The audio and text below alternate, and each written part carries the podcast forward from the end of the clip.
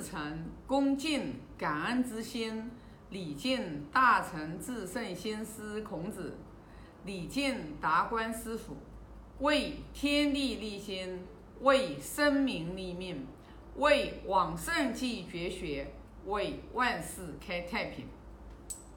今天学习第二章，我把它读一下。子曰：“恭而无礼则劳，慎而无礼则喜，勇而无礼则乱，直而无礼则绞。君子笃于亲，则民信于仁；故旧不移，则民不偷。”哎，这里呢又是孔老夫子教我们平时日常我们如何去与人相处的这个态度和如何来把这个礼节，然后呢？来把它走走在中和之道上面。孔老夫子说了，恭敬别人，如果呢没有礼节来约制，则劳，就是说恭而无礼啊，则劳。就是我们一般恭敬别人啊，恭敬别人是发自内心的恭敬，就是恭敬别人的这颗心啊。如果是为了心变了啊，你就恭。不守在这个礼节礼礼礼节的这个度上面，过分的恭敬，那么就会显显示他劳而无功，对吧？那这种情况肯定也多呀，啊，太恭太过于恭敬了，失去了走在了中和之道上面。那么第一个就有可能唯唯诺诺，第二个就有可能逢迎谄媚。那这个到底是什么样子的呢？你要掌握这个度呀。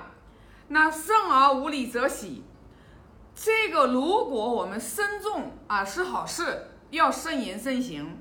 但是如果我们不走在这个极度上面，他说慎而无礼则喜，这个喜的话，也就是说你也是有一种就是说非常这种怯懦呀，非常这种就是，因为你慎你谨慎是好事，谨慎过头了，如果变成胆怯，那也不行，对吧？那就是也会失去他走在综合的这个道上面啊，所以呢，我们就会看到呀，就是看到就是，呃，有时候我们就会讲修行的时候，我们讲要慎言慎行，但是如果你没有走在一颗综合之道的一颗正心上面，你说任何的话，你又怕得罪人，你做任何的事情，你又怕得罪人。那你慎言慎行，你这个就过了头了之后，对你心性的成长又有什么帮助呢？那就没有帮助呀。慎言慎行是让你不要乱说话，是让你不要说话说过头了，说大话，是让你不要没有思考，然后你就乱说话，对吧？所以这个度就要掌握呀。这个度怎么掌握？就用理来节制。他说：“勇而无礼则乱。”勇敢真的是好事。对吧？但是勇猛过头了，有没有可能会目中无人？有有没有可能是犯上作乱？有没有可能就是 对吧？勇勇，然后又不讲义，然后的话到最后，你看好多的那些抢银行的人勇不勇？太勇了，胆子太大了，啥事都敢做，知道吧？对不对？什么原因呀？他没有理来节制他呀，对不对？是不是？又没有没有道德来约制他呀？所以说勇而无礼就过头了，然后就会乱。直而无礼则绞。直率是不是好事？当然是好事了，对不对？但是太直率了，有没有可能就是说说话的话，然后去伤人，对不对？太直率了，有没有可能就是啊，然后就是。啊，一根筋啊，不走综合之道呢，对不对？那都有这种可能性呀。这里其实告诉我们的就是什么？你看美德好不好？对呀，都是好好的呀，恭敬呀，慎重呀，勇敢呀，对吧？直率啊，是不是很好？当然很好了，但是他都要用礼节来节制他，而且他一定要走在综合之道上面，不能过犹不及。啊，然后呢？夫子说：“君子独于亲，则民信于仁。”那这里的话，我们就可以，你看啊，我们就可以想到舜帝，就舜帝的父亲瞽叟啊，舜帝的继母，然后跟他的父亲瞽叟，还有他的弟弟象，这个象就是他的父亲跟那个继母生的。他们几十年都想要把舜帝给害死了，你知道吧？但是你看人家舜帝，他就独于亲，对父亲、对母、继母、对弟弟啊，那一直是保护，然后也保护自己，也保护他们，保护自己不受他们伤害。保护保护他自己不受他们伤害，其实也保护了他们的道德品行。因为如果他自己不小心被他们害死了，他们要承担恶名嘛，对不对？所以你看他做任何事情，他都是独于亲，把亲人，对吧？保护的好好的，然后的话就是最后呢，老百姓就从他身上学到道德仁义。老百姓自然而然就效仿他，所以民信于仁。所以说这个人，这个人心，这个人，他不是嘴巴说出来的，他是你下面的老百姓是看你如何来做的，身教大于言教的，然后做出来的。所以说圣贤书不是一直教我们吗？圣人行不言之教。什么叫不言之教？不言之教就是用身体去做。对吧？你像舜帝还没有做这个就是帝王的时候，他在捕鱼的时候，在雷泽捕鱼，他都要把好的地方，然后让给那些老弱病残的人去捕鱼。哎，然后别人都看他，哎，好的地方能捕到鱼的地方都让给别人，自然而然的那些年轻身强力壮的人，然后就学他。这叫什么？这就是行不言之教。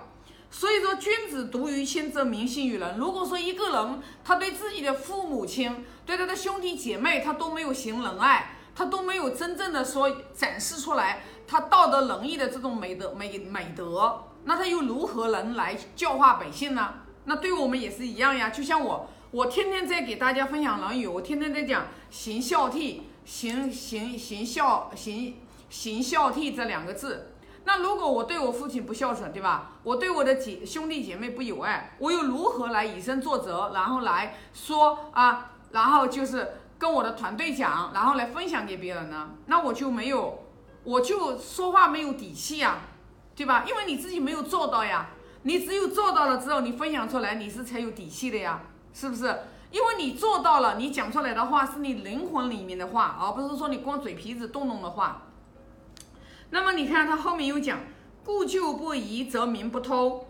那这里我们就要想到，就是你看啊，真的是这个样子。就是说，你看，包括像我们就是，呃，为什么就是我一直有时候我也会跟我们的团队讲，对吧？你看我们就是跟着我一起打天下的这些人，除非他们自己啊，他们自己要要求离开，否则任何一个人，对吧？他只要他自己没有跟我开口讲他要离职，我绝对不可能遗弃他们，知道吧？能明白吗？故旧不移嘛，啊，则民不偷。这里讲的就是你的老部下，你一定不要抛弃他们。那么这样子的话，他们这些人，你的下属这些人，他们就不会去丧失道德道德仁义，对吧？这里的不偷指的是不会丧失他们的道德仁义嘛，德行嘛。那我也是一样，我记得我曾经有几次，我跟跟我们就是呃，因为有人问问问嘛，说我们就是公司的这个跟了我们从二零一八年啊，我们原来的这个首席嘛，技术首席啊，然后的话有人就问，他说，哎，你们那个首席走了吗？我说没有走，因为他们有看到朋友圈说有人说啊，好像说我们的首席走了，知道吧？我说没有，我说只要他。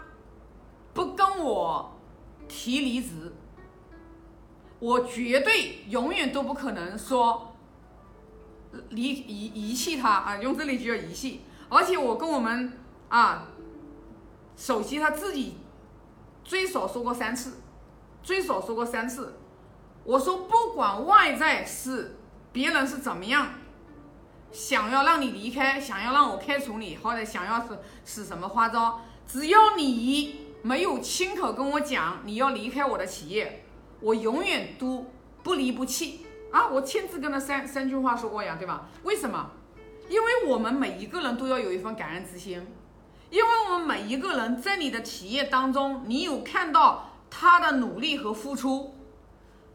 作为我们领导人，我们一定要心存感恩，因为人不可能十全十美，人总会会有他自己的短板和他的弱势，但是我们一定要看别人的优势，看别人的强项，看别人对你的贡献值，要有智慧，自己的睿智的眼光和判断，绝对不可以领导人做那种，就是说，别的人跟你一讲完了之后，你就开始把这个人否决了。然后你就把他这个开除了，那在我身上就有两次嘛。我以前我我曾经啊，我曾经被两个老板开除过，对吧？为什么两个老板开除我？就是因为那两个老板，别的人嫉妒我拿的工资高，对吧？啊，拿的工资高，一年拿几十万、五六十万的年薪，别人都觉得啊，你看他。有什么能力对吧？哎，他一年拿年薪拿那么高，知道吧？人家别的人家公司的年薪只有二二十来万，对吧？那老板他自己就没有判断力嘛？他们来来想让我把我们的技术总监开除，我是不会上当的，你明白吧？因为我有我自己的头脑，我有我自己的判断。每一个人对我企业创造的什么样的价值，每一个人的所作所为，他是什么样的人品，人品，他是什么样的德行。啊，我不能说我是火眼金睛，但是我心里面是心知肚明的。所以说，任何人说到我的团队里面来，然后来搞挑拨离间，或者来搞什么反间计，在我这里失效，因为我最反，而且曾经我跟我们下面的多少人讲，我从来都不喜欢别人在我面前说谁谁谁的是非。我就很明确的告诉他们，来说是非者必是是非人，你把你自己管好就行了。所以我的耳朵根子，我我跟各位朋友分享，我的耳朵根子非常非常的亲近，没有任何一个人在我面前说我们团队当中谁谁谁不好，下属谁谁不好，我不需要你来说，我通过你，通过察言观色啊，我通过你发朋友圈啊。我就能判断出来你的工作状态，这个是不需要别人来告诉你的，知道吗？所以呢，为什么？因为我了解我自己，我在慢慢了解我自己的同时，我就在慢慢的了解别人。所以说，知之者明，知人者智。你想要去了解更多的人，你就必须要把你自己搞通透。你自己不通透，你想要去了解别人，那是不可能的啊。所以呢，那这一章就分享这么多啊。好，现在发个大愿啊，愿